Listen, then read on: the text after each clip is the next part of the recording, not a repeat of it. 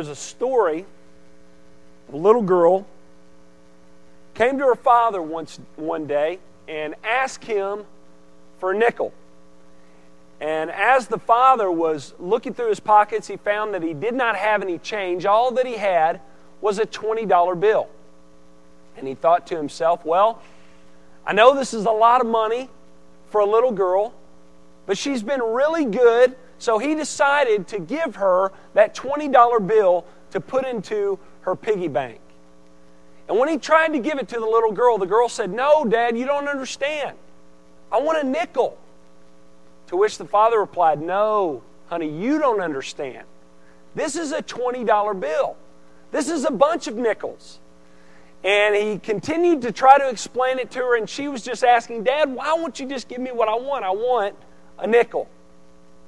And he tried to explain to her how many nickels are in a dollar and how many dollars are in a $20 bill, but she just wasn't having it.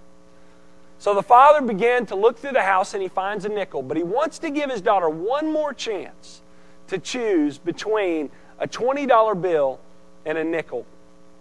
And the girl chose the shiny silver coin.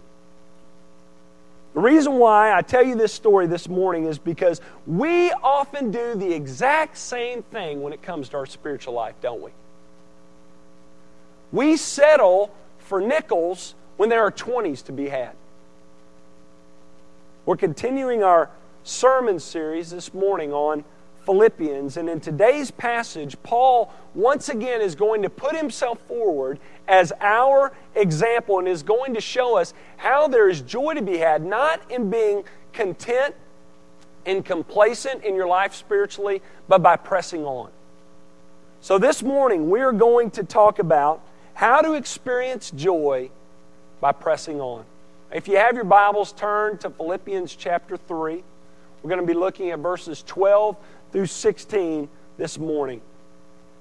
Here's the first principle. If you're going to experience joy by pressing on, don't be satisfied with where you are until you get to where you're going. Look at verse 12 in the first part of verse 13. Paul says this Not that I have already obtained this or am already perfect but I press on to make it my own because Christ Jesus has made me his own. Brothers, I do not consider that I have made it my own.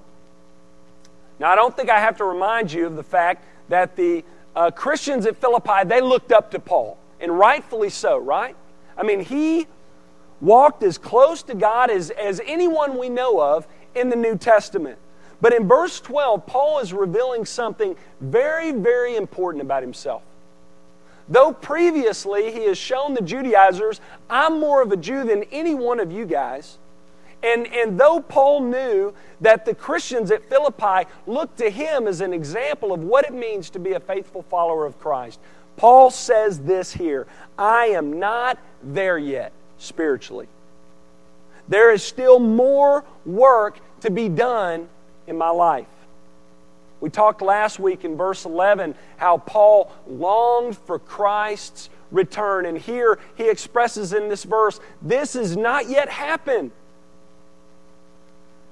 And he goes on again to say it in verse 13 for emphasis. He says, Brothers, I do not consider that I have made it my own. Paul wants to stress to the Christians at Philippi I am not content with where I am because I have not yet gotten to where I'm supposed to be spiritually.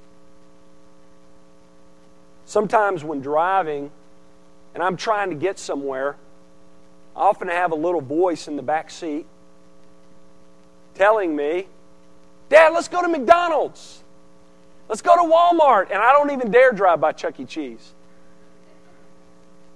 Let's go here, let's go there. She, she, she can't read, but she can see the, you know, she knows the Walmart sign and knows the McDonald's sign. And she wants us to stop off place to place and stay a while. And I have to tell her, we can't stop and stay a while. We have uh, somewhere we have to be, we have a place we need to be. And this is Paul's mentality. He knows I am not yet where I need to be spiritually. And instead of taking a break from that pursuit, he says, I press on. to lay hold of that which is lacking in me. Paul is not satisfied with where he is until he gets to where he's going.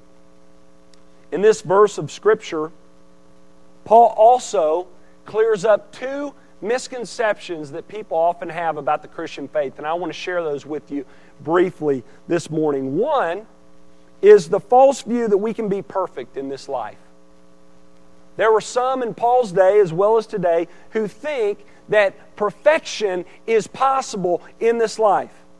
They believe one can reach the point where sin is no longer an issue and living perfectly for Christ is possible. Anybody feel like they're there yet? No, me neither. But there are some who do. Some who think this way.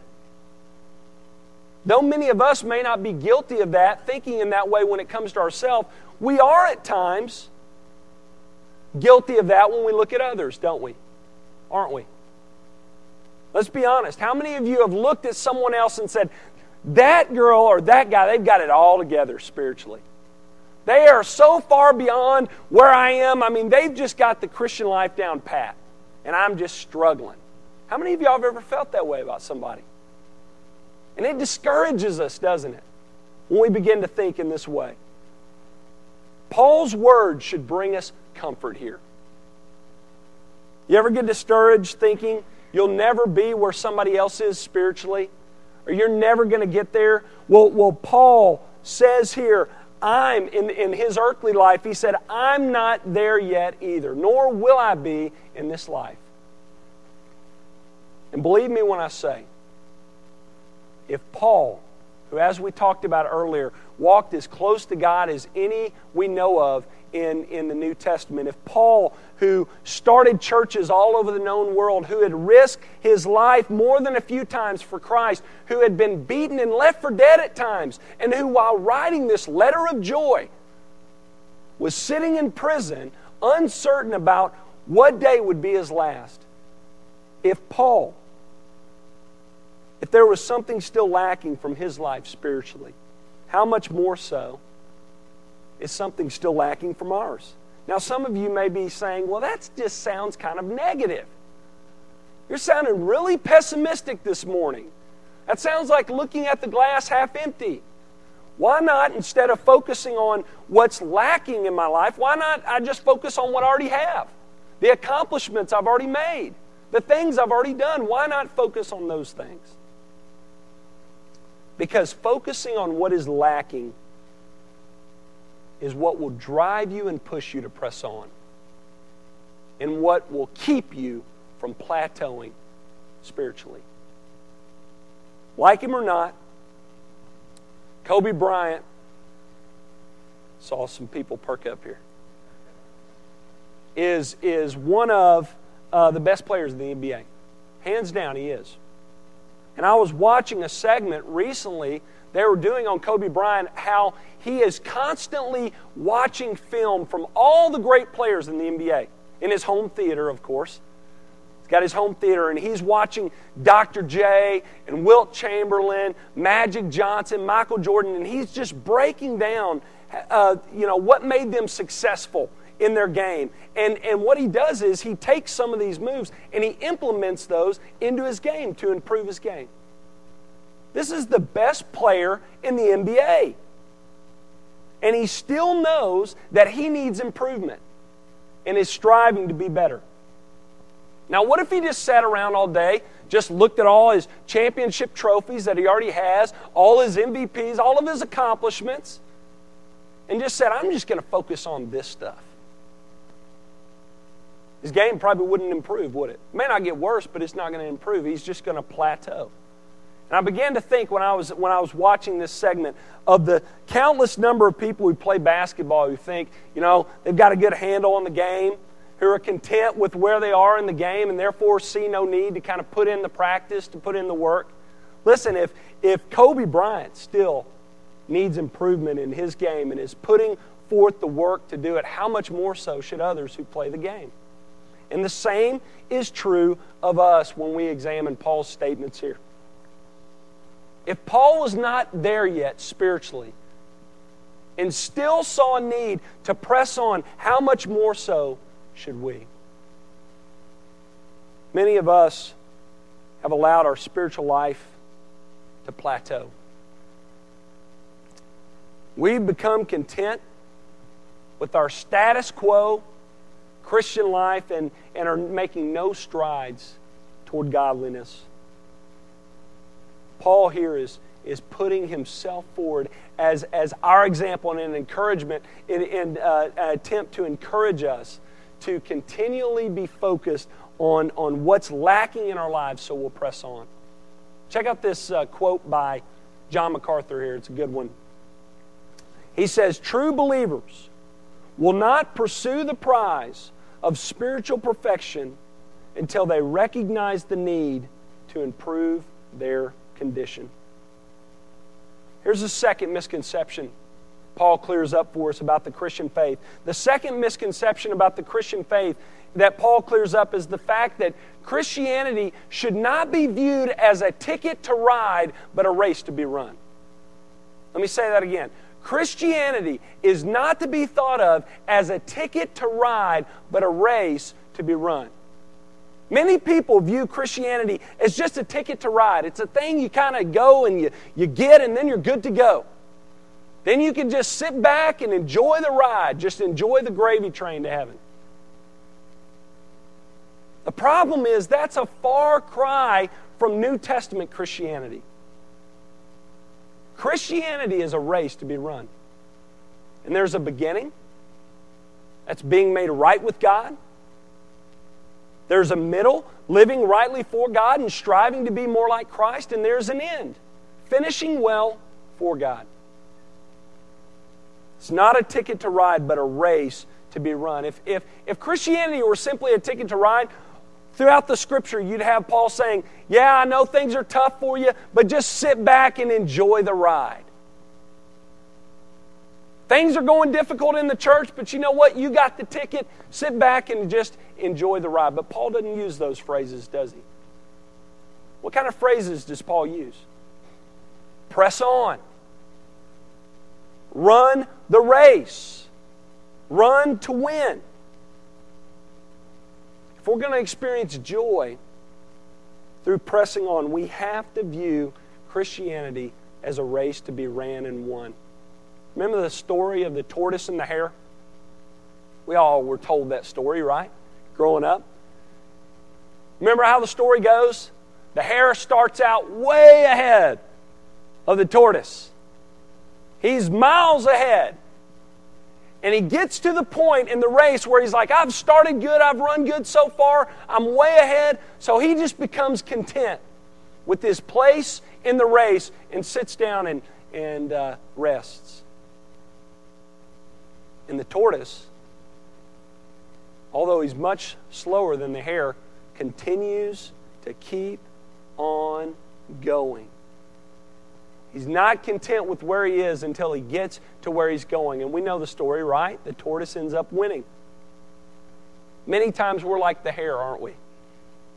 We're content with the way things are in our life spiritually. We think, hey, I'm good. I've done this. I've done that. I've checked this box. I've punched that, cl- that card. I prayed this prayer. Therefore, I'm good. And we've stopped running the race. Once again, we settle for nickels when there are 20s to be had in our spiritual life. Paul says, don't be content with where you are until you get to where you're going. Number two, don't fixate on the past, but strain forward to the future. Verse 13, Paul says, But one thing I do, forgetting what lies behind and straining forward to what lies ahead, I press on to, toward the goal for the prize of the upward call of God in Christ Jesus. Now, some, if you're reading that verse really closely, you'd be like, hang on just a minute. Paul said one thing, but he mentions three here. He says, One thing I do, but then he says, Forgetting what lies behind, straining forward to what lies ahead, I press on. That's because the one thing that Paul is referring to is press on. That's the verb. He's saying the one thing I do is press on. And forgetting what lies behind and straining forward toward what lies ahead, those are the participles. they explain how Paul is going to press on. In other words, what Paul is saying here is, I press on, and how I press on is by forgetting what lies behind and straining forward toward what lies ahead. First, Paul says, I press on by forgetting what lies behind. The past has a way of creeping back into our lives, doesn't it? And a lot of times it can hinder us spiritually if we let it. If there was anybody with a checkered past, it was Paul. Remember, we talked about in Philippians chapter 3, verse 6, that he made mention of the fact that at one time he had persecuted the church. And the fact that there were Christians put in prison and some even dead because of Paul could have easily haunted him to the point of hindering him from pressing on. The past has a tendency just to creep back in and affect what we're doing in the present.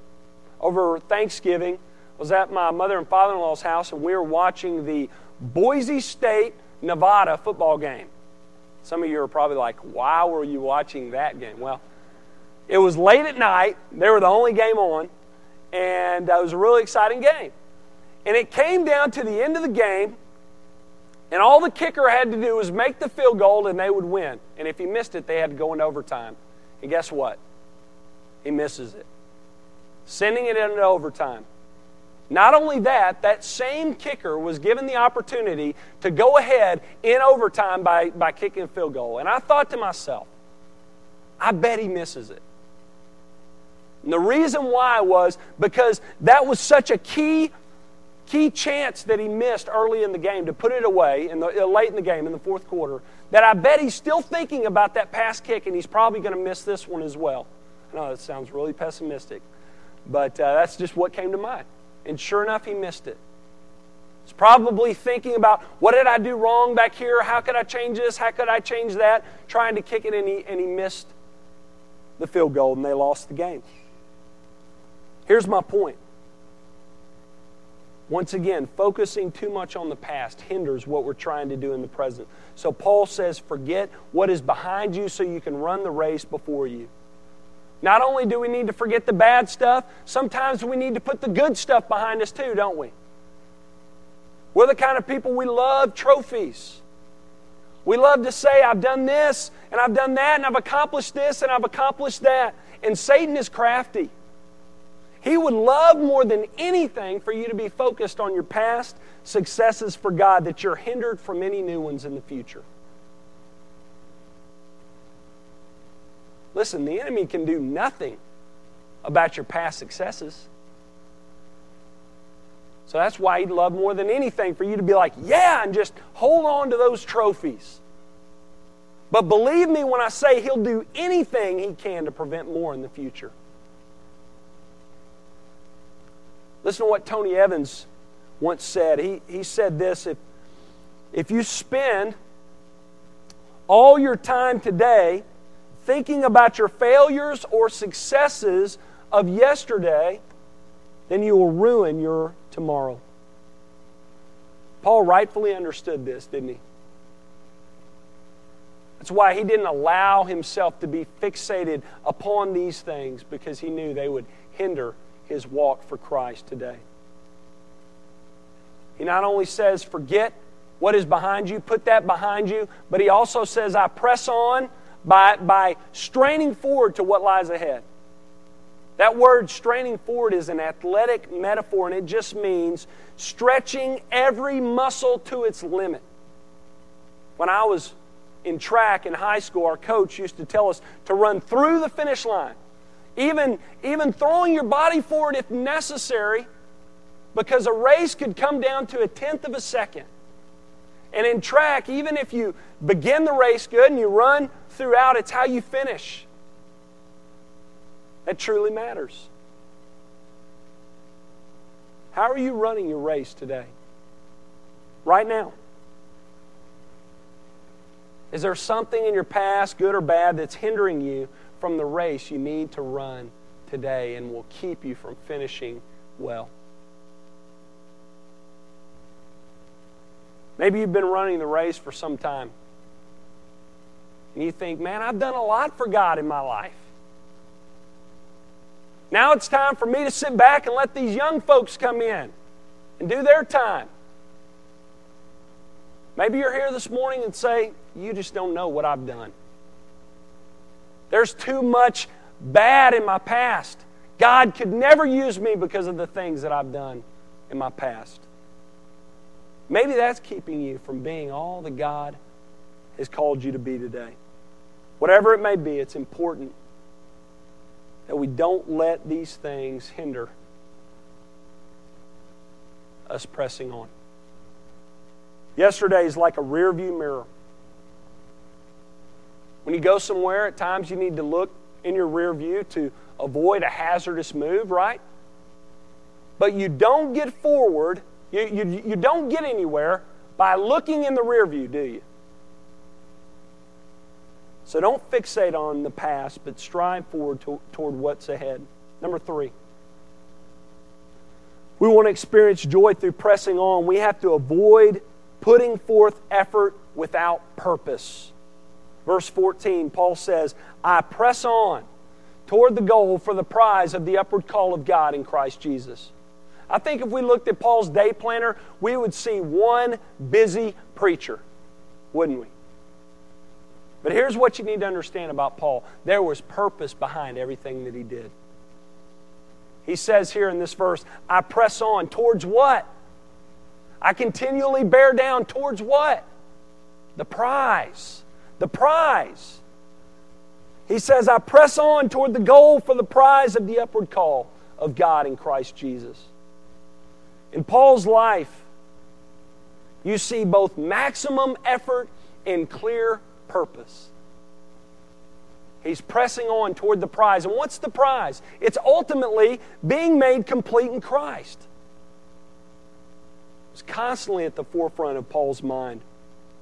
A while back, I was reading a gospel tract, and it was, it was well written and uh, talking about how, how to be saved. And I noticed on the back it was pretty thorough because it even had a follow up. If you do make this decision, what you need to do next is go to church, read your Bible, pray every day, and witness to others, which is that's good advice, isn't it? It's good advice for a new believer. But here's the problem it failed to give the why. Why do these things? I think there are some very committed Christians, some here in this room, who are very busy doing Christian, churchy things but if asked, they might have a difficult time telling you the purpose behind why they're doing what they're doing. It's very important that purpose accompanies effort. Because effort without purpose results in, guess what? Burnout. Effort without purpose results in burnout. Paul says this of his own spiritual walk in 1 Corinthians 9 26. He says, I do not run aimlessly. I do not box as one beating the air. For many of us, the exact opposite is true, isn't it? We're running a race and we're not real sure where we're going. But we know we're supposed to be running this race. We're supposed to be doing these things. At times it feels like we're just beating the air. There should be purpose behind the effort you put forth. And here's the purpose our purpose as Christians, our number one purpose is godliness. We are to be pursuing Christ likeness.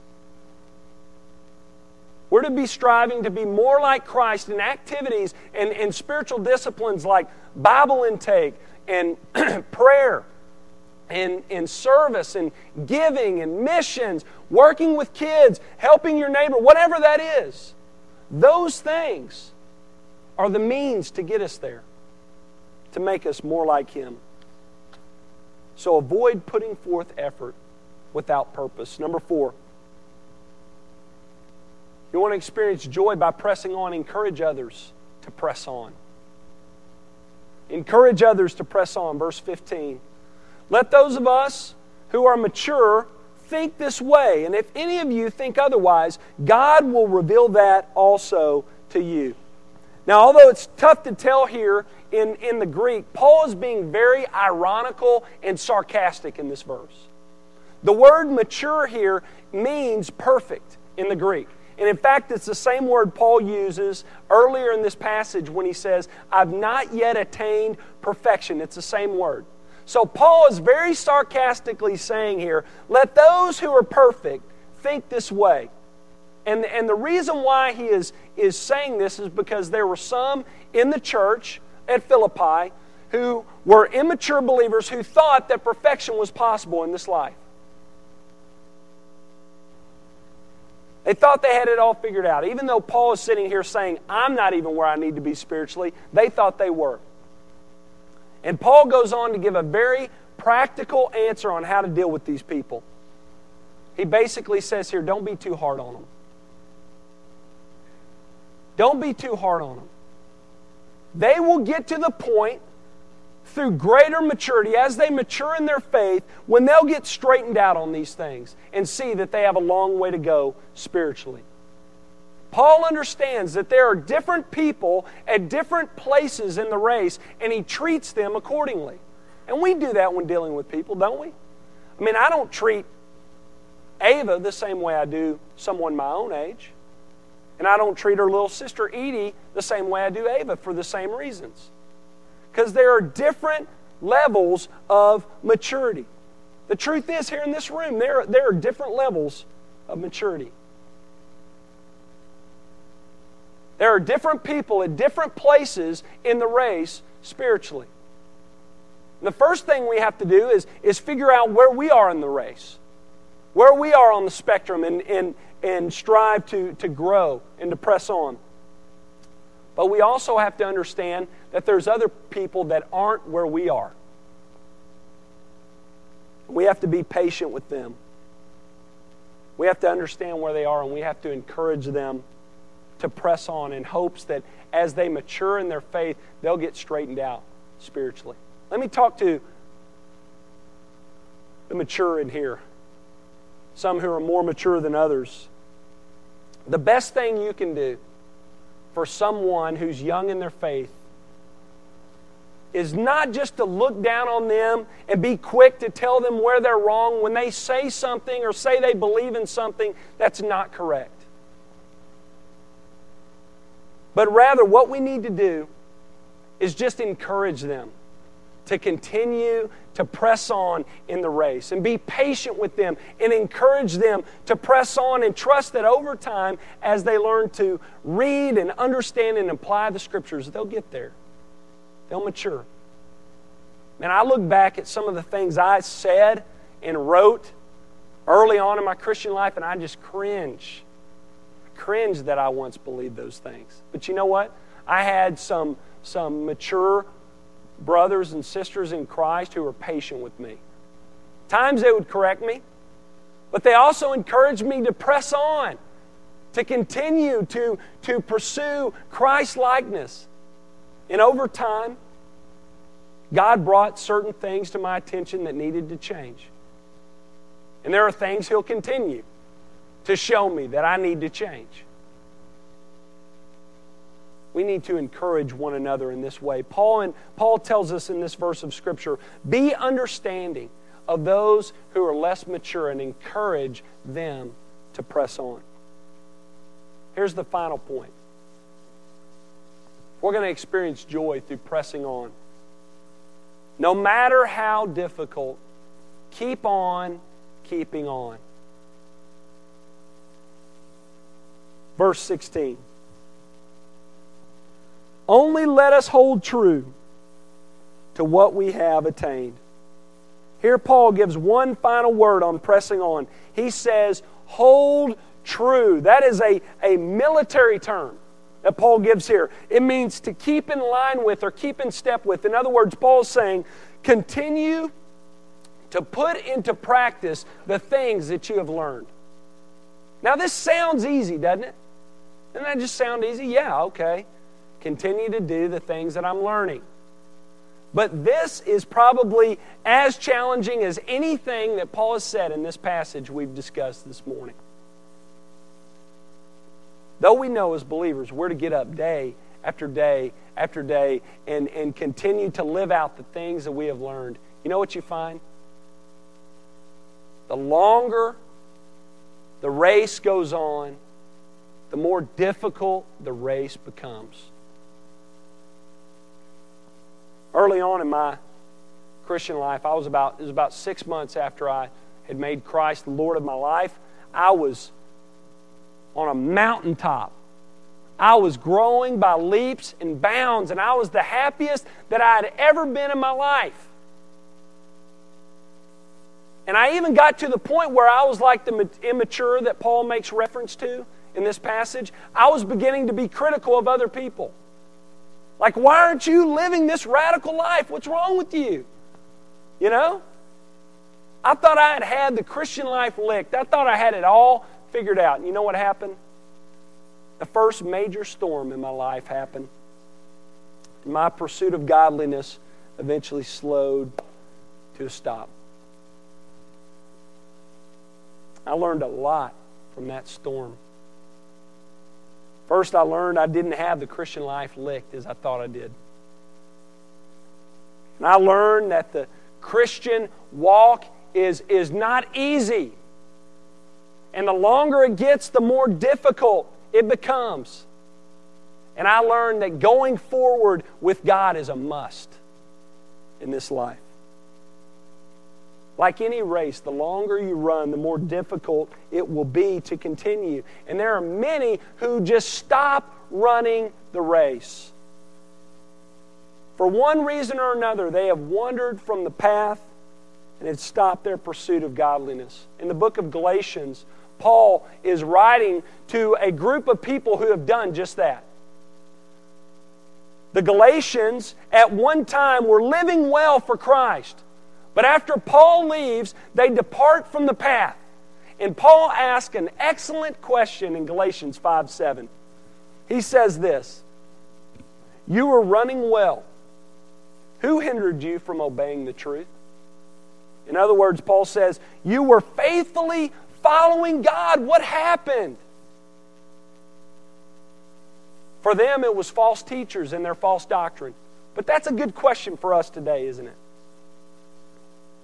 Maybe you at one time were running a good race. You were faithfully following God and pursuing godliness, but since then you have been sidelined from that pursuit. Let me ask the question that Paul asked the Galatians to you this morning. What has hindered you from running the race, from pressing on to be like Christ? Trust me when I say that though the walk does not get easier the longer it goes. Staying on the path and pressing on to be like Christ is the way to true joy. Don't believe me, just look at Paul's life. Paul's life was more down than up, wasn't it? It was up and down, but more down than up. But you know what? His joy is constant. His joy is constant. And also, I want you to know this, believers. You're not alone in the race. Don't ever think that. God has given us each other. And one thing that I think the church needs to be doing as much as anything else is encouraging one another. We need to be encouraging one another to continue in the race, to continue to put one foot in front of the other and press on to be like Christ. And also know this God has not left us alone, has He? He promises us His presence. The post resurrection ministry of Christ before He ascended to, to uh, be with the Father he gives his great commission, and then he gives a great promise. He says, I am with you always to the end of the world. So, with that in mind, no matter how difficult, keep on keeping on. Maybe you're here this morning. You haven't even started the race. Maybe you've just been going through life like Paul says, running aimlessly and boxing the wind without direction or purpose in this life. Let me encourage you this morning begin a race worth running. A race of purpose that results in joy. To run this race, you have to know where to begin, and the place to begin is in Christ. By trusting in Him alone for your salvation, you can move from being a sinner against God to being in right standing with Him and become a child of His. And then and only then, you can begin to run the race you were born to run. Would you pray with me?